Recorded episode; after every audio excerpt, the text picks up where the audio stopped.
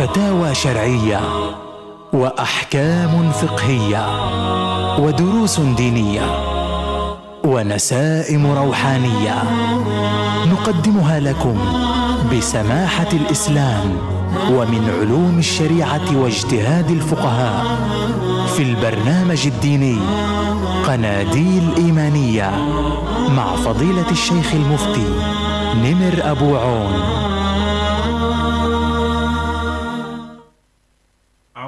من الشيطان الرجيم. بسم الله الرحمن الرحيم. الحمد لله وحده والصلاة والسلام على من لا نبي بعده وعلى آله وصحبه ومن سار على منهجه إلى يوم الدين.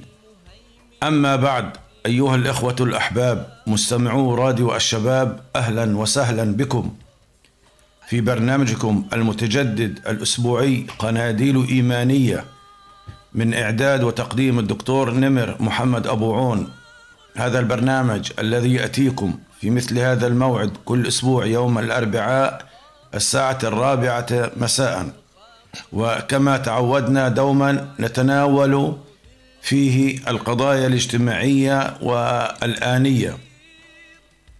فاليوم بإذنه سبحانه وتعالى سنكون مع عنوان جديد. عنوان اسمه بيع السلم أو السلف وهو يعرفه أهل العلم لكنه يتعامل به الناس بشكل عام لكن ربما كمصطلح لا يعرفونه. فسنعرف أين يكون الحلال وأين يكون الحرام لأن هدف الإنسان دوما هو تحري الحلال ويبحث على أن يكون رزقه بالحلال فاهلا وسهلا بكم. فابقوا معنا. المجيد والبعث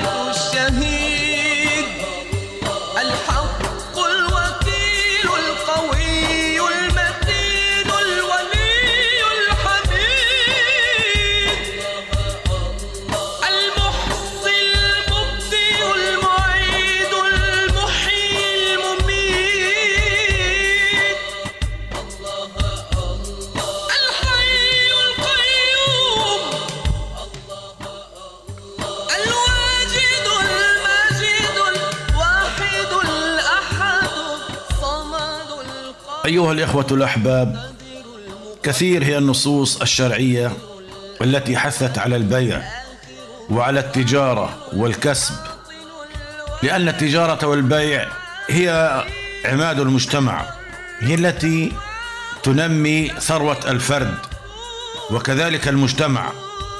فكلما كثرت التجارة والتصدير وكلما زادت المنتوجات والمصنوعات كلما كان ذلك يؤدي إلى رفاهية المجتمع. وديننا الحنيف يحب دائما القوة المؤمن القوي خير وأحب إلى الله من المؤمن الضعيف. ومن ضمن المفاهيم الخاطئة أن شرعنا الحنيف دائما يحب المساكين ويدعو إلى عدم الخوض المغامرات أو التجاره أو المجازفة أو المغامرة. بمعنى أن بعض الدعاة سامحهم الله يوهمون إلى الناس ويوصلون لهم فكرة أن الفقر أفضل من الغنى وهذا هذا غير صحيح مطلقا. النبي صلى الله عليه وسلم كان يستعيذ في كثير من الحديث من الفقر. حتى علي بن ابن أبي طالب رضي الله عنه وأرضاه كان يقول لو كان الفقر رجلا لقتلته لذلك دوما علينا أن نبحث عن مواطن الكسب مواطن الربح مواطن الصناعة مواطن الزراعة والتجارة بشكل عام ما يؤدي إلى الرفاهية المالية وإلى الاكتفاء الذاتي. هناك أمور أو أنواع من البيوع حلال وأنواع من البيوع حرام. من ضمن البيوع الممنوعة الحرام ما يسمى بيع الكالئ بالكالئ. سنعرف الحرام ثم نعرج على الحلال. وعلى قدر الإمكان سنبسط هذا المفهوم. البيع الكالئ بالكالئ هو حديث وارد عن آه، عبد الله بن عمر بن الخطاب رضي الله عنهما أن النبي صلى الله عليه وسلم نهى عن بيع الكالئ بالكالئ. أي الكالئ هو النسيئة يعني نقول كلأ الرجل تأخر الرجل. يعني آه، الكالئ بالكالئ هي أن يبيع الرجل دينا له على رجل بدين على رجل آخر. وبيع الكالئ بالكالئ محرم لأنه من أنواع الربا. والكالئ هو الغائب. من ضمن الصور يعني له عدة صور من ضمن الصور من أشهر الصور ويتعامل بها كثير من الناس هي قلب الدين على المعسر. بمعنى أن يجعل رأس مال السلم دينا كأن يسلم مائة دينار إلى سنة في نوع من الخضار أو الطعام. مثلا اتفق معاه على بعد سنة بدي أعطي لك 100 دينار. فإذا انقضت السنة الآن بدي يأخذ منه 100 دينار يعني الأجل المحدود. قال الذي عليه الحق للد- للدافع ليس عندي لا خضار ولا طعام ولا ولا مال. ولكن بعني هذا الطن ب 200 دينار إلى شهر ونحوه يعني الدين العتيق بده منه 100 دينار. بيقول له الآن بدنا نشتري دين جديد. الدين العتيق بدنا نشتريه بدين جديد. قديش في الأول إحنا اتفقنا على 100 طب مش قادر اسدك وممكن الآن بيهددوا بال- بالسجن أو عليكم بيالي أو عليه شك. وبزنقوا في بعض الناس آه، بيرحموش فبزنقوا. بقول له خلص بيعني إياه لمدة كمان شهر أو لكمان شهرين أو لسنه بمعنى أن يشتري شيئا إلى أجل. فإذا حل وفقد ما يقضي به يقول بعنيه لأجل آخر بزيادة. يعني الاجل خلص مثلا لآخر سنة 2022 شهر 12 خلص بقول له يا عمي خلص. مش قادر أصدق إيش أسوي؟ بيعني لآخر 2023 فيبيعه بلا تقابض. يعني البيع المفروض يكون في مصاري لكن هذا يعني على طول قال له دين في دين. هاي اسمه الكالئ في الكالئ. فهذا وكل ما أشبهه نسيئة أي تأجيل. انتقل إلى نسيئة إلى تأجيل أو إلى تأخير. فهذا لا يجوز وكما قلنا أنه نوع من أنواع الربا. طيب ال- ال- الحكمة إيه، لماذا نهى صلى الله عليه وسلم نهى عن بيع الكالئ بالكالئ. يعني التأخير بالتأخير أو الدين بالدين زي ما يسموه بالعامية الدين بالدين. قال هي توجه المطالبة من الجهتين. كيف؟ هذا بصير بده يطالب البضاعة تبعته والثاني بده يطالب بمصاريه فكان ذلك سببا لكثرة لكثرة الخصومات والعداوات. لا هذا معاه يعطي له بضاعة ولا هذا معاه يسد مصاريه فمنع الشرع ما يفضي لذلك وهي بيع الدين بالدين. لذلك اشترط تعجيل قبض رأس مال السلم وهو موضوع حلقتنا لهذا اليوم. الآن إخواننا الكرام نحن قلنا عنوان الحلقة هو بيع السلم أو السلف. ما معنى؟ الآن دائما ننطلق من المعاني اللغوية كلمة السلم يعني التسليم. الإعطاء والتسليف. يقال أسلم الثوب للخياط أي أعطاه إياه أي أسلفه وكلمة أسلفه يعني مقدما يعني من السلف من الأول. يعني حتى بالعامية بيستخدم- بيستخدموها. يقول والله سلفة من الراتب. يعني هذه مقدمة. فهو بيعطي له مقدما ثمن البضاعة. فاصطلاحا معنى السلم ال- المعنيين نفس الشيء. السلم لأنه بيسلموا رأس المال في مجلس العقد. وحنشوف كيف بعد شوية بالتفاصيل. أو بسلفوا اياه تسليف يعني على الجهتين صح نفس الاسم. إيه، قال العلماء هو شراء آجل بعاجل. شراء آجل يعني معكاش بضاعة تسلمني اليوم لكن أنا بعطي لك المصاري اليوم. أو هو بيع موصوف في الذمة مؤجل. ببدل يعطى عاجلا أي بثمن مقبوض في مجلس العقد. فلو جئنا الآن إحنا دائما في الشرع بنقول يعني المشروعية يعني إيه، حكمه حلال حرام إيه، مكروه جائز مباح إيه، كراهة تنزيهية كراهة تحريمية. نشوف. جمهور الفقهاء من الحنفية والمالكية والشافعية والحنابلة قالوا أن السلم عقد جائز وأن مشروعيته مشروعيته جاءت استثناء على خلاف القياس لحاجة الناس إلى هذا العقد. إحنا قبل شوية إخواننا حكينا على موضوع قلنا لا يجوز الدين بالدين الكالئ بالكالئ. موضوع بيع السلم والسلف استثناء من هذا يعني زي رخصة. مش إحنا عندنا في الإسلام. في رخص للإنسان اللي مش قادر يعني مثلا مش قادر يصلي هو واقف يصلي هو قاعد مش قادر يصوم يفطر ما معوش مصاري ما يحجش. فهذا أمر معروف. فهذا بيع السلام هو رخصة هو الأصل إنه ممنوع تبيع دين بدين. لكن الآن في حاجة اسمها بيع السلف رخصة يعني من بيع ما ليس عند بائعه. يعني رخصة من عدم جواز بيع المعدوم. لماذا؟ لحاجة الناس الماسة إلى هذا النوع. طيب ال- الأدلة على هذا الكلام لو جينا للقرآن الآية سورة الدين معروفة أطول آية في القرآن الكريم قبل الصفحة الأخيرة منها جزء منها يا أيها الذين آمنوا إذا تداينتم بدين إلى أجل مسمى فاكتبوه. فاكتبوه. فابن عباس رضي الله عنه يقول أشهد أن السلف المضمون يعني في هذه الآية إلى أجل مسمى قد أحله الله في كتابه وأذن فيه. لو جينا الآن للسنة في عنا برضو آه، أحاديث من أحاديثين مشهورات في البخاري ومسلم عن آه، مرويات عن ابن عباس. بروايتين يعني متقاربات. منها قدم النبي صلى الله عليه وسلم المدينة وهم يسلفون بالتمر السنتين والثلاث. دقق. طبعا التفاصيل حنقولها بعد شوية. من أسلف في النبي صلى الله عليه وسلم ماذا يقول؟ من أسلف في شيء ففي كيل معلوم ووزن معلوم إلى أجل معلوم.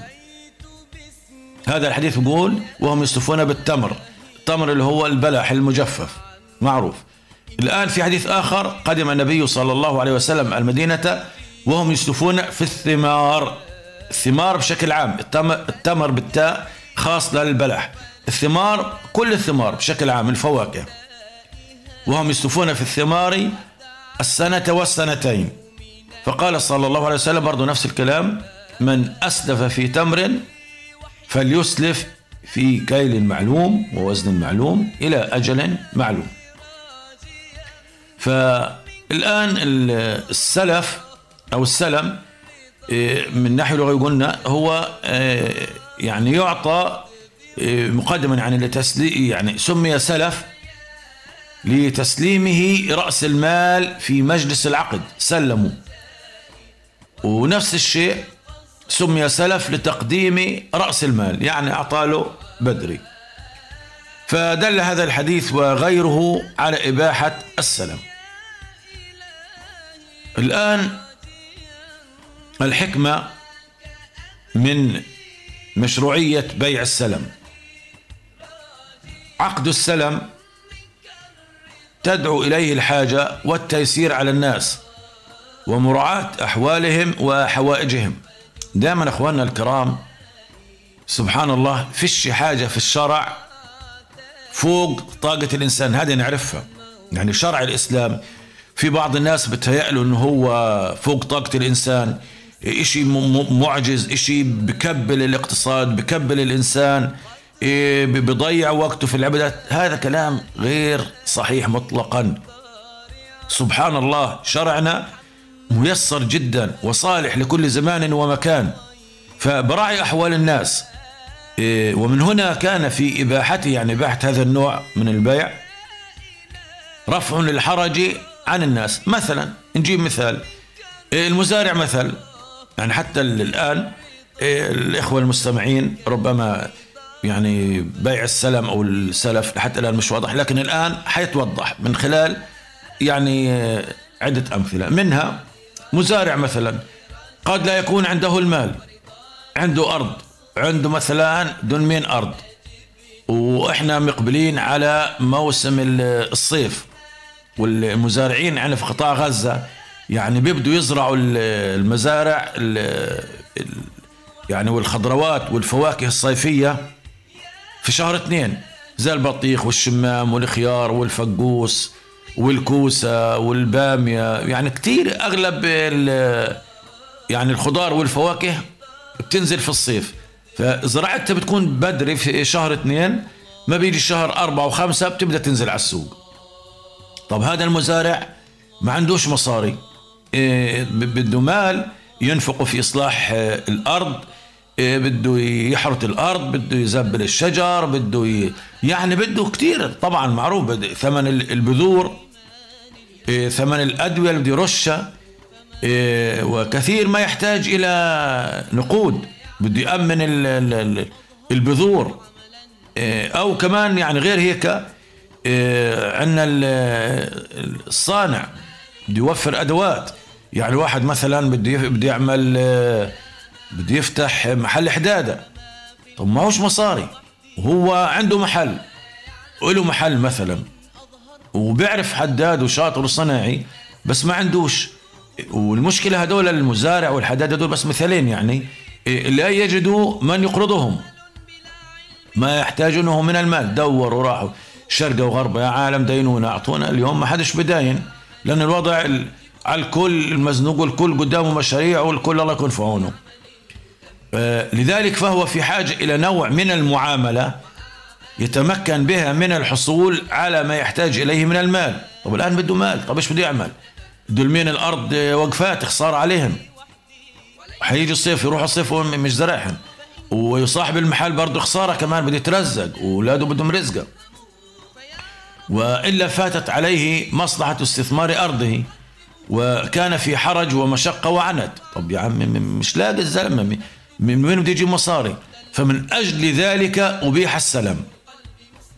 فيسر الشرع الحكيم لهم أن يسلفوا على أساس أن يسددوا لاحقا ذلك من منتجاتهم من زرع أو ثمر أو سلع أو نحو ذلك.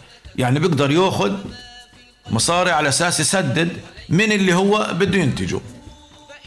إن شاء الله بعد هذا الفاصل يعني الآن تقريبا الفكرة وضحت إن شاء الله بعد هذا الفاصل سننظر إلى تطبيقات معاصرة لبيع السلم وكذلك ما هي شروطه وأحكامه لأنه برضو كمان مش بعض الناس يفكر على إطلاق لا في عنا شروط حتى نبقى في دائرة الحلال فابقوا معنا.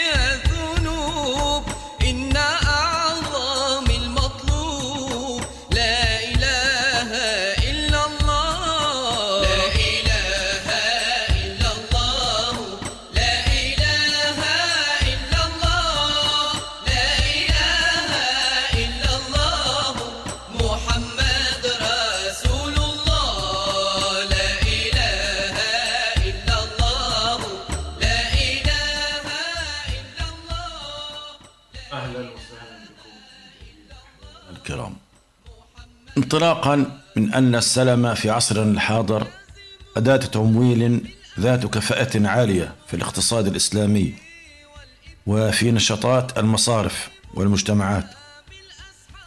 من حيث مرونتها واستجابتها لحاجات التمويل المختلفة كما قلنا قبل قليل سواء كان تمويلا قصير الأجل أم متوسط أم طويل.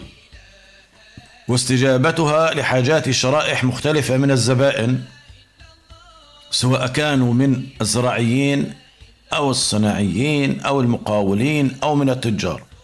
منها مثلا السلع التي يجري فيها عقد السلم تشمل كل ما يجوز بيعه سواء كانت من المواد الخام أو المزروعات أو المصنوعات. يعني ممكن مثلا آه، واحد بده يعمل إبواب وشبابيك. هاي الحداد اللي حكينا عليه. مزروعات مثلا هو بده يزرع آه، بطيخ بده يزرع شمام بده يزرع فقوس بده يزرع بامية. فيمكن استخدام عقد السلم في تمويل النشاط الزراعي والصناعي ولا سيما المراحل السابقة لإنتاج وتصدير السلع والمنتجات الرائجة وذلك بشرائها سلما وإعادة تسويقها بأسعار مجزية. فيمكن تطبيق عقد السلم أيضا في تمويل الحرفيين وصغار المنتجين كالمزارعين والصناعيين عن طريق إمدادهم بمستلزمات الإنتاج في صورة معدات. يعني ممكن يكون نقد أو معدات وآلات. يعني ممكن آه، مؤسسة معينة أو شركة أو جمعية أو حتى بنك ممكن يسلف أو يسلم يعني داين آه، المزارع بآلات ومعدات أو مواد أولية أو مثلا يجيب حديد لوصاج و- وبروفيل وشغلات زي هذه للحداد عشان يعمل أبواب وشبابيك آه، ممكن يعطيه له كرأس مال سلم مقابل الحصول على بعض منتجاتهم وإعادة تسويقها يعني آه، مثلا آه، شركة زراعية مثلا أو جمعية بتوفر البذور إيه، أو تعطي له مصاري نقدي بتوفر له الأسمدة برابيش ال- المية يعني كل ما يتعلق بالزراعة. وبعطوا له لصاحب الدلمين وبقولوا له اشتغل. طيب اشتغلوا ما شاء الله وتمام التمام. وزرع بطيخ وفقوس وأجي شهر خمسة والفقوس اللي يحبه قلبك وال والبطيخ والشمام وال- والحاجات اللي كويسة. فهذه الجمعية اللي أعطته بتشتري منه هذه ال- ال- الخضروات والفواكه وبتروح بتبيعها. فهي كمان يعني بتربح وفي نفس الوقت كمان شغلنا المجتمع اوجدنا فرص عاملة أو يعني جبنا إذا نقول فتحنا بيوت فتحنا أيدي عاملة وشغلنا المجتمع. بدل ما يضل الدولمين أرض زي ما هم وصاحبنا الحداد الثاني اللي فاتح محله وما حدش مدينه برضه شغلناه وما شاء الله عليه ترزق وصار يعمل ابواب وشبابيك وكراسي حديد ويبيعه يعني ربنا فتحها عليه. فهي بشكل عام آه، مفهوم بيع السلم. الآن الشروط. الشروط ودائما إحنا يعني ما ننساش آه، إخواننا الكرام ما ننساش إنه آه، هذا البيع هو مستثنى من بيع المعدوم. لأن وارد في حديث عن النبي صلى الله عليه وسلم لا تبع ما ليس عندك. الآن حنشوف كيف. الشروط. ننتبه للشروط لأنها دقيقة. وممكن الإنسان يعني لو ما انتبهش لأي شرط يروح يقع في الحرام. يعني بيع الكالئ بالكالئ أو الدين بالدين. بيجي واحد مثلا بده يشتري جوال. هو وشاب مثلا. قديش جوالك اللي في إيدك والله جوالي بألف شيكل. عشرة مليون. تبيعني إياه؟ نعم ببيعك إياه. طيب إيه، هات ال- آه، الألف شيكل. قال له والله لسه على القبضة أول شهر اثنين بعطي لك إياهم. طب إيه، أعطيني الجوال. قال له والله لسه الجوال لازمني أسبوع بعد أسبوع بعطيك إياه. يعني لا هذا أخذ مصاري قبض مصاري ولا هذا أخذ الجوال. طب وإيش اسمه بيع في بيع؟ قال هذا اسمه دين في دين. كالئ في كالئ. هذا أيضا حرام يعني إضافة للنوع الأول لأنه بيع الدين في الدين عدة أنواع. فهذا لا تبع ما ليس عندك. أو مثلا مثال آخر. بيجي بيقول له والله هذا كتير عن تجار السيارات. إيه بدي أنا سيارة مثلا رمش موديل آه، 2015 مواصفاتها حسب مواصفاتها وبتفقوا التاجر طبعا والسواق بيكونوا عارفين كل شيء. بقول ولا يهمك. إيدك على المصاري. بقوم أخينا بالله بيعطي له المصاري. طب بروح التاجر بقول له وين السيارة؟ بقول له والله لسه إن شاء الله بعد أسبوع بتجيني بجيب لك إياه. فبروح التاجر إيش بيعمل بروح لسه بدور في السوق على سيارة. طب أنت ما عندك كاش. هذا اسمه بيع المعدوم. يعني أنت قاعد بتروح بتدور لسه. طب افرض ما لقيتش. وإحنا بنحكيش من خيال. هذا كتير بيعمل مشاكل بين الناس. طبعا هو هياخد المصاري من من السواق. والله يعلم كيف دبرهن وكيف آه، جاب من هنا ولا من هنا وبعدها بمرته قروض المهم دبر له. قال له هاي عندك هاي 12 ألف دينار. وين السيارة؟ قال له بعد أسبوع. طبعا راح التاجر صرف المصاري شغال انحطم في شيء ثاني بعد أسبوع أجا ما لقاش سيارة. أيوة. وين وقعنا عاد لقيت بصير مشاكل وودي مشاكل وهات محاكم ويشكوا على بعض للشرطة فمن أصله بنقول هذا البيع حرام اسمه بيع المعدوم. طالما أنت ما عندكاش ما تبيعش. كيف بتقول أنا عندي سياره وأنت ما عندكاش؟ لسه بدك تروح تدور. لكن أنت مثلا لو كنت تعرف إنه جاي لك في الطريق لك سيارات مثلا جات في الطريق أو عندك في المخزن أو عندك مثلا سيارة بس بدها تجهيز بدها بوية بدها شوي يعني عندك موجودة تحت إيدك سيارة بس بدها تجهيز وبتقول إن شاء الله بعد أسبوع بسلمك إياها. في الحالة هذه بجوز تبيعه. هذا اسمه بيع السلف. بيع السلم. لأنه أنت ضامن البضاعه عندك موجودة بين إيديك. فبتقول ولا يهمك إن شاء الله بعد أسبوع. فنرجع للشروط الآن وندقق على الشروط أحبابنا الكرام. أهم شرط أن يكون قبض رأس المال في مجلس العقد. طبعا آه، مجلس العقد في الشرع هو كل مكان بيتفقوا فيه الاثنين البائع والمشتري. يعني مش شرط إنه يكون يقعد على طاولة وكراسي أو على فرشات وقاعدين لا. مجلس العقد ممكن يكون وأنت ماشي في الشارع على بسطة. واحد ببيع على كارة مثلا كلمنتين الكيلو بشيكل قلت له حط لي خمسة كيلو بخمسة شيكل. الآن وأنت واقف المكان اللي أنت واقف فيه البائع والمشتري هذا اسمه مجلس العقد. لو رحت خشيت في سوبر ماركت وجيت تحاسب والسعر بقديش هذا وهذه الآن المكان اللي أنت واقف فيه البائع والمشتري اسمه مجلس العقد. ممكن يكون في سيارة. شباب اثنين مثلا هم ماشيين مع بعض تبيعني جوالك ببيعك كذا وكذا بقديش يعني اتفقوا فهذا اسمه مجلس العقد. الآن أول شرط وأهم شرط أن يتم تسليم رأس المال في مجلس العقد. حتى نخرج ونبعد عن موضوع الدين في الدين. والله تمام اتفقنا السيارة هذه. قديش؟ هذه السيارة اتفقنا عليها زي ما قلنا 12 ألف دينار. تفضل هي 12 ألف دينار. أو مثلا نيجي للمزارعين. المزارع. انت يا اخونا يا مزارع إيش بدك تزرع؟ قال له والله أنا بدي ازرع خيار بلدي من الكويس مش تبع حمامات. وفقوس. طيب. بدنا منك ألف بوكسة خيار مثلا على سبيل المثال. أو بدنا منك خمسين طن شمام بلدي. الآن قديش حق الخمسين طن شمام بلدي مثلا على سبيل المثال نقول حقهم ألف دينار. نفرض البيع الصحيح الحلال انه تفضل يا المزارع هي الألف دينار عدا ونقدا. هي الألف دينار. هدول اسمه عشان هيك سموه سموه سلم أو سلف. يعني مسبقا إحنا بنعطي له المصاري وبنقول له طيب فبمعنى أن يكون يعني نمشي شرط شرط بمعنى أن يكون الثمن معجلا أي مقبوضا. والشرط أن يكون كاملا. بنفعش نعطي له مثلا 900 دينار ولا لأنه الآن اشترينا. لئلا يقع المتعاقدان في بيع الدين بالدين وهو محرم كما قلنا. كذلك أيضا شرط مهم. حتى ما نقع في الحرام أن يكون المثمن يعني البضاعة وهو هنا المحصول الزراعي. معلوم الجنس والنوع والقدر والصفة للمتعاقدين.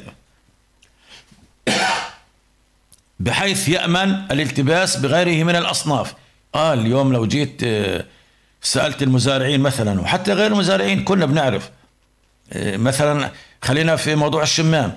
حتلاقي الشمام يمكن آه، ست سبع أنواع موجودة في السوق.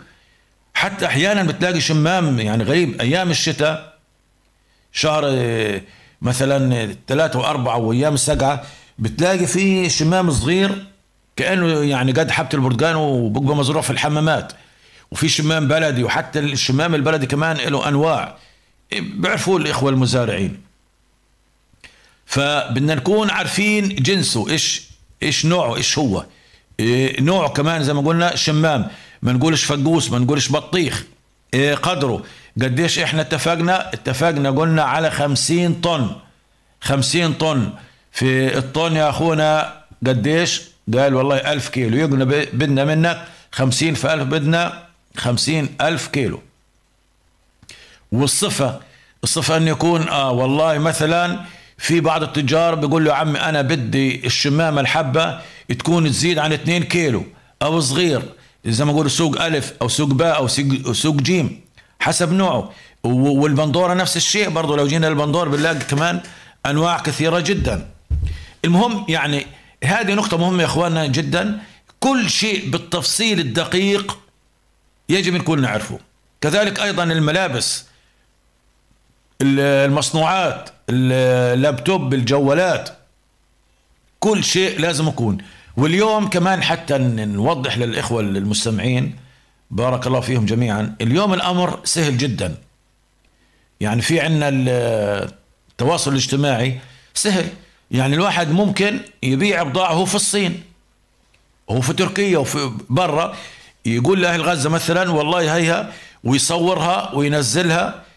ويجيب كل المواصفات أو الكتالوج وصورتها ونوعها. يعني الواحد بيبقى في غزة والبضاعه في الصين من قبل ما يشوفها بيبقى عارف بالضبط إيش هو. مثلا جهاز مولينكس جهاز خلاط جهاز أي شيء. فبكون هو عارف مسبقا ليش هذه المعرفة. النبي صلى الله عليه وسلم قال يعني في كل معلوم ووزن معلوم وإلى أجل معلوم. ليش؟ عشان ما نتخانقش بعد هيك ما يصيرش مشاكل. وإلا ال- لو جيت اليوم لكل الناس اللي بصير بينهم مشاكل من النقاط اللي هذه اللي بنحكيها. كان قالوا لي يا عم أنا اتفقت معاك على نوع تاني على نوع مثلا ملابس كابوي بيختلف عن الموجود ال- الآن. أنا اتفقت معاك على كذا على الومنيوم سمكه كذا اللي أنت جايب لي كذا حديد نفس الشيء. اليوم الحديد آه، يعني تبعين ال- ال- البياعين إمرار يعني مثلا نقول حديد آه، 10 ملي بروحوا ب- بتفق مع المصنع بقول له مثلا آه، تسعة ونص ملي طبعا هو هذا حرام. إيه، نص ملي يعني هو على ظن إنه بتفرقش مع اللي بيشتري. فلكن مع الوزن الكتير لما يشتري التاجر كميات ضخمة مقطوره ولا مقطورتين تفرق معاه إيه، آلاف وعشرات آلاف الشواكل. فعندما بده يجي يسلمه إيه، طب أنت متفق مع مثلا مهندس شاطر وواعي راح فحص الحديد لقى تسعة مليون ونص مش مش عشرة. طب وين اتفقنا عليه؟ إحنا كاتبين في العقد وأنا مسلمك مصاري على أساس عشرة.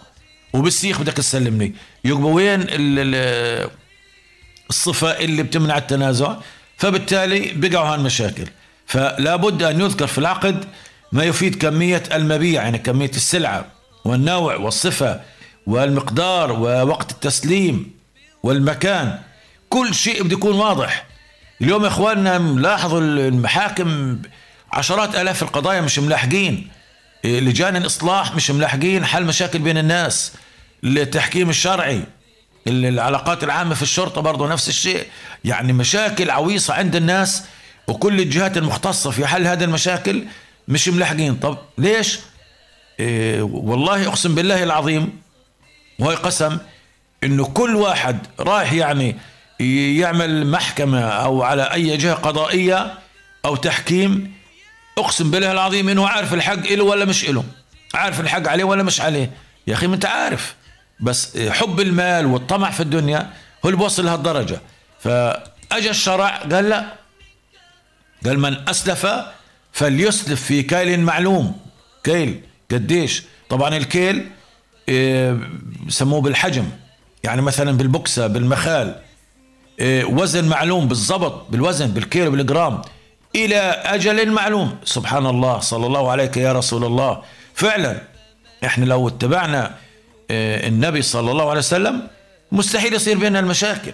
لكن بعدنا عن النبي هو اللي بوصلنا للمشاكل واحيانا يعني بكون مش بعد عنه بكون ال- ال- البساطة وال والبيع على و- وزي ما بيقولوا إيه، خليها ما بنختلفش.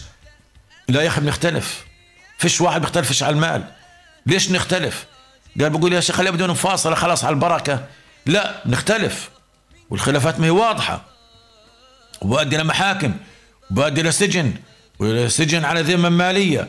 طب يا أخي من الأول نكون واضحين ونوضح ونكتب هالكلام. حتى لو كان صغير آية الدين. حتى لو كان صغير الدين نقول اكتبوه عشان بكرة ما يصيرش مشاكل بين الناس. كذلك أيضا من أهم الشروط لا يجوز للمشتري توكيل البائع صاحب الثمار في بيع ما اشتراه قبل أن يتسلمه منه ويدخل في ملكه. آه يعني مثلا الآن عشان ننتبه برضو قلنا ال- الجمعية هذه آه، أجت آه، أعطت الفلاح أو شخص. قول شخص أعطى الفلاح آه، ألف دينار. مثلا قال له روح صاحب الدلمين قال له روح ازرع وظبط حالك. وبعد ما أنتج وخلص يروح صاحب الألف دينار يقول له بدل ما بدك تجيب الألف دينار خلص أنت روح بيع. هذا لا يجوز. ليش؟ لأنه ما استلمش البضاعة ما استلمش الفقوس ما استلمش الخيار البلدي ما استلمش خمسين ألف قلنا آه، الكيلو الشمام يعني خمسين طن. فيجب في الأول إن هو يحوزها. أنت أعطيته مصاري. نعم كنت بائع. إيه، كنت مشتري أعطيته مصاري. الآن بدك وين البضاعة؟ قلنا إلى أجل معلوم بد- بدك تأخذ البضاعة. بعد هيك بصير يعني بدك تبيعها أو تقول له بيعها بصير يعني معاملة جديدة. لكن بنفعش تعطي له وتقول له روح بيع لي. وهات لي المصاري. وإلا إيش بصير في الحالة هذه؟ بصير دين في دين وربا. أنت بدك تعطي له مثلا 1000 دينار بعد مدة لا استلمت بضاعة ولا حاجة. بقول لك والله هاي 1200 دينار. من وين هدول 200 دينار؟ والله هدول ربحنا في الزراعة. هذا حرام لا يجوز. وأنتوا الاثنين وقعتوا. فعشان درءا للخلاف ودرءا للحرام أنت بدك يعني تتملك هذه الخضار أو هذه الثمار. كذلك أيضا لا مانع شرعا من أخذ المسلم المشتري يعني الرجل اللي أعطاه له ألف دينار رهنا أو كفيلا من المسلم إليه. يا عم أنا بدي أعطي لك ألف دينار تز- تزرع فقوس تز- تزرع شمام آه. بس يا عم أنا والله يعني كمان من حقي أضمن يعني أنا بدي شيء طب إيش في عندك؟ قال والله في عندي جوز أساور أو عندي جوز ذهب حية أو عندي آه، مثلا هالفزبة. بدي رهن. بجوز بو من حقه. أو مثلا عنده وش قال له؟ والله ما معي حد. بس والله بعرف أنا المختار مثلا إيه، فلان الفلاني مثلا إيه، بيقدر إيه، يكفلني. بنجيب مثلا إيه، شخص محترم زي أبو العبد خليفة بنقول له تعال اكفله. بدق صدره بقول والله اكفلته بالألف دينار. تمام. في الحالة هذه بيمشي الوضع. فمن حقه إنه يأخذ رهن أو من حقه أيضا ما لقاش رهن إنه يطلب كفيل. وزي ما أقول الكفيل دفع. كذلك أيضا أن يشترط لتسليم الم- المسلم فيه اجلا معلوما. يعني زي ما حكينا طب أنت بدك تزرع شمام تمام. وقت إيش بدك تزرع قال والله في أول اثنين. طب وقت إيش بيطلع الشمام؟ يعني بيحمله بيبدأ ينباع. ومن النوع اللي بدي أنا ألف ألف الحبة تكون فوق الإثنين كيلو. قال له والله في آخر خمسة. قال له يا سيدي ولا يهمك. كمان أنا بدي أرعيك وأكثر خليه في أول ستة. قال له والله عداك العيب تمام تمام. فيجب إنه وضع أجل. أما تقول والله خليها على البركات. والله ما أنا عارف وقت إيش. والله يمكن في شهر خمسة ستة سبعة لا ما بزبطش. بدنا نحدد إلى أجل معلوم. هيك النبي صلى الله عليه وسلم قال لأنه كمان إيه هو عطيله ألف دينار من جيبته. ما هو الثاني آه، على حساب شيء ثاني؟ برضه بكون عنده التزامات ويمكن يكون متفق مع الطبارجي بده يبني سطح لابنه متفق لحاجات أخرى. فبالتالي بيكون يعني مترتب يعني مصلحة أو مضرة على التأخير أو على التقديم. كذلك أيضا أن يكون رأس المال ليس من النوع ال- الذي فيه أصناف ربوية. يعني مثلا أجا قال له والله أنا بدي آه، ذهب. الذهب لا يجوز المداينة فيه. ما ما بزبطش. ذهب أو الفضة. هذا طبعا معروف من الأصناف الربوية. لازم في حنيتها يعني ما بينفعش فيه التسليم. يعني يقول والله أنا بدي أعطي لك ألف دينار مثلا واحد وقال له والله بدي أفتح محل الذهب أو بسطة للذهب وتجيب لهم بعدين ذهب. لا في حني فورا يدا بيد هاء بهاء يعني في مجلس العقد كذلك أيضا من الأمور المهمة يعني شوفوا يا إخواننا الشروط شروط مش صعبة حلوة جدا هذه ولمصلحة الطرفين. أن يكون مقدورا على تسليمه يعني البضاعة بأن يغلب على الظن وجود نوعه عندما يحين وقت استحقاقه. مش تاخد ألف دينار. وتروح تسافر ويا عالم. وين؟ إلا أنت والله مسافر لي على تركيا. ما لقيتش على تركيا البضاعة اللي بدك إياها ولقيتها غالية. قلت يا شيخ والله بدي أروح على مصر. رحت على مصر. إلا أنت في مصر برضه نفس الشيء. لقيت البضاعة غالية أو مش الصنف اللي أنت بدك تورده اللي أخذت منه مصاري. إلا أنت رايح على الصين. طب يا عمي الزلمة أعطي لك ألف دينار عشان تجيب له البضاعة تسلمه البضاعة. وموسم ال- العيد يعني هو مفروض عنده تكون يعني على أعلى تقدير إنه في أول رمضان تكون عنده في المحل أو في المخازن. وصار يتصل عليك يا عمي قرب رمضان يا ابن حلال أجى رمضان وين البضاعه قال والله ما أنا قادر والله ما أنا عارف لسه في المواني ولسه في سدود. وفي السفن وبدها شحن من الصين. إيه. يا عمي نص رمضان يا عمي ضال العيد عشرة أيام. الله أكبر. يا عمي ضيعت عليه الموسم يا عمي اجى العيد. لا لا لا لا. فبالتالي قالوا أنا إيش أسوي لك؟ طب أنا مش بإيدي. يا عمي مش بإيدك ما أنت اللي ورطت حالك. إذا أنت مش قادر تسلم البضاعه بالتالي ما تاخدش مصاري من الناس. اليوم يا إخواننا كتير مشاكل بين الناس بتصير على هذا الكلام. كان قال لك يا عمي والله مش بإيدي. اتأخرت على المعبر. اتأخرت عند معبر كرم أبو سالم. ال- اليهود أخروها. آه، في المينا. آه، والله أنا اشتريتها بس في ظروف صارت مش بايدي يا أخي طالما أنت مش قادر مش قادر تحدد موعد مش قادر على تسليمها والبضاعة مش بيدك ما تاخدش مصاري الناس وتشتغل فيها. ما بزبطش. إيه، كذلك أيضا إيه، يتفقا على فسخ العقد. إذا والله ما قدرناش فهذا يقتضي رد الثمن الذي قبضه البائع فقط. وهذه نقطة مهمة. طب ما قدرتش تسلم. وأجى الموعد. مش قادرين. في الحالة هذه ألف دينار. تفضل ألف دينار. قالوا لا يا عمي. لا. أنا ألف دينار آه، أنت ضيعت علي موسم ال- العيد. أنا أق- أقل من 1500 دينار برضاش لا. هذا حرام. أنت أعطيته ألف دينار وهم رجع لك ألف دينار. ما هو الثاني برضه انتكب ما هو الثاني بضاعته محجوزة في المعابر ويمكن أبصر تصل ولا ما تصلوش. فبالتالي أنت ما إلك إلا رأس مالك. إذا عجز المسلم إليه عن تسليم المسلم فيه عند حلول الأجل فإن المسلم يعني المشتري يخير بين الانتظار إلى أن يوجد البضاعة. وفسخ العقد. بنقول له والله يا بتحب تستنى يا إما بتفسخ العقد زي ما حكينا إنه خلص لك مصاريك الآن في أخواننا كثير من البنوك أو الناس التجار أو اللي بدينوا بعض بحطوا حاجة بسموها شرط جزائي. كيف؟ بيجوا بيقولوا والله طب أنت وقت إيش قلت بدك تجيب لي البطيخ؟ الشمام البلدي اللي حكينا عليه قبل شيء قال له في أول ستة. قال له تمام. طيب. وإذا أجى شهر ستة وخلص وأنت ما جبت ليش أنا بدي أحط عليك يعني فوق الألف دينار هدول 200 دينار زيادة شرط جزائي عشانك تأخرت.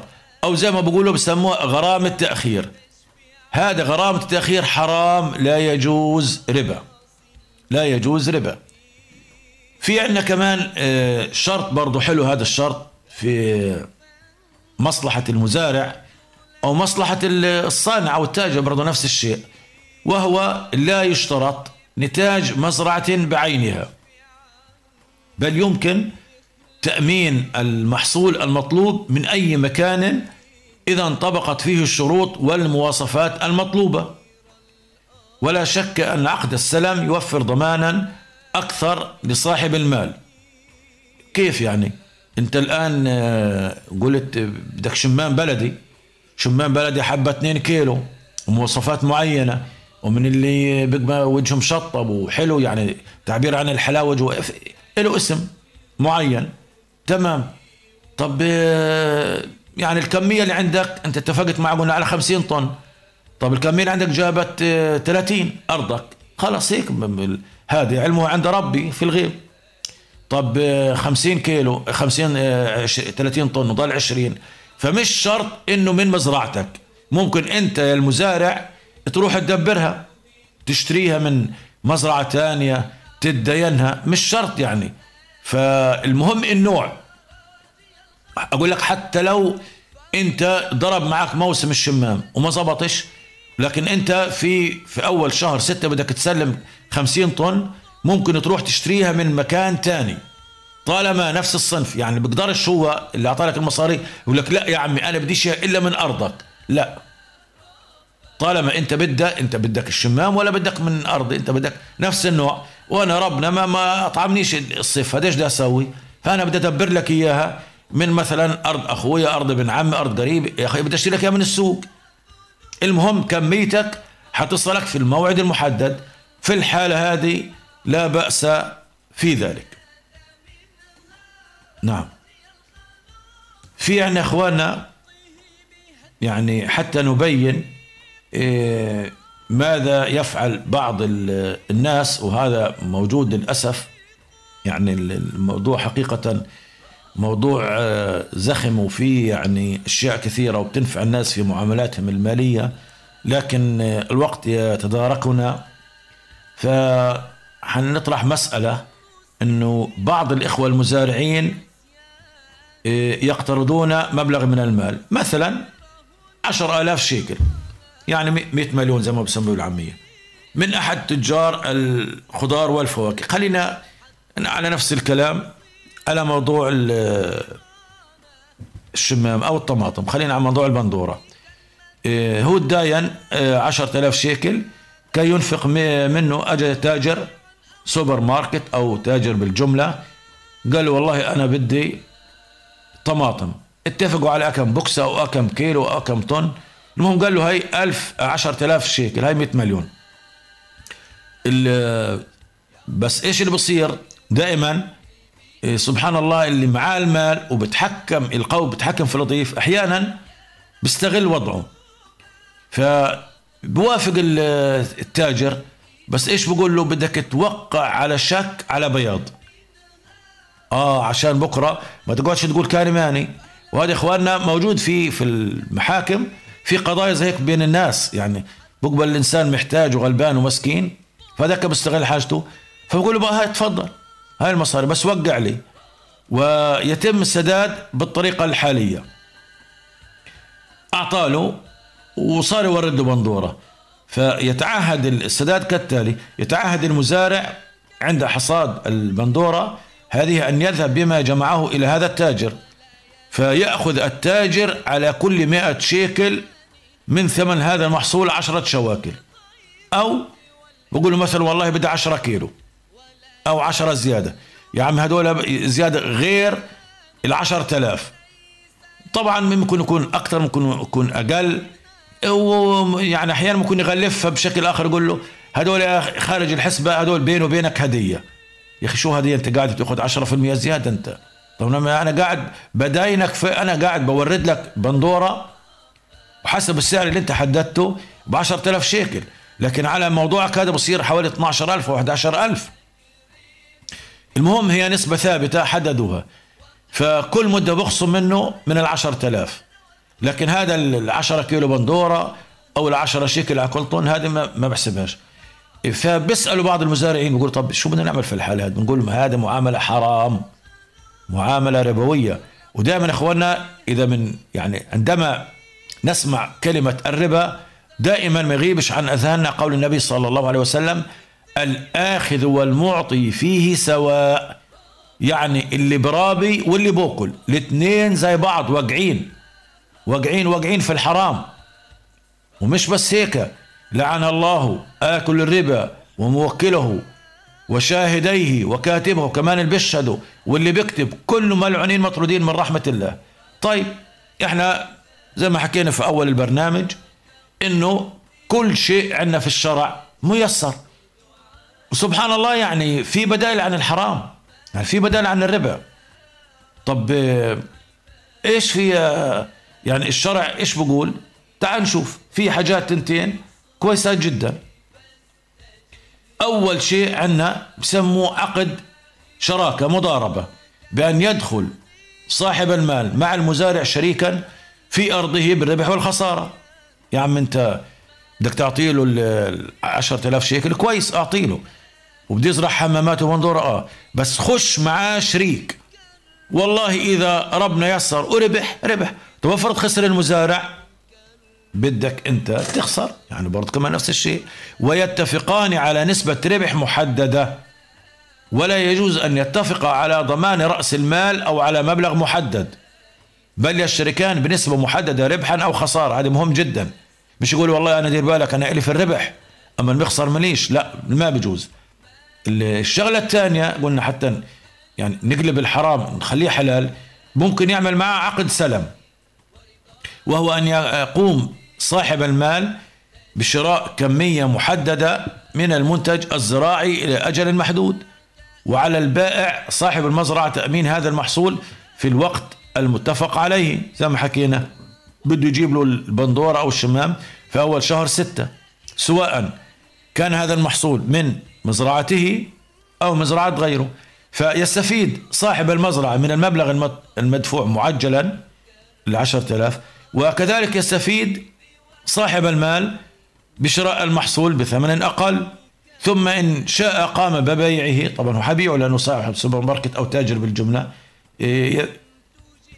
يبيعه على من يشاء بثمن السوق في ذلك الوقت يعني في شهر ستة. هذا طبعا هنا ينطبق عليه قول النبي صلى الله عليه وسلم من أسلف في ثمر فليسلف في كال معلوم ووزن معلوم إلى أجل معلوم. هذه أهم الشروط إخواننا الكرام. نسأل الله سبحانه وتعالى دوما أن يخلفنا الحلال بالحرام يبعد عنا الحرام وأن يجعل رزقنا دوما بالحلال وأن نتحرى الحلال دوما. وأقول قولي هذا واستغفر الله لي ولكم وآخر دعوانا أن الحمد لله رب العالمين. بمكارم الأخلاق نسمو ونرتقي. فلنصلح قلوبنا بها ولنبني مجتمعنا بالمودة والرحمة. راديو الشباب. دينك حياة.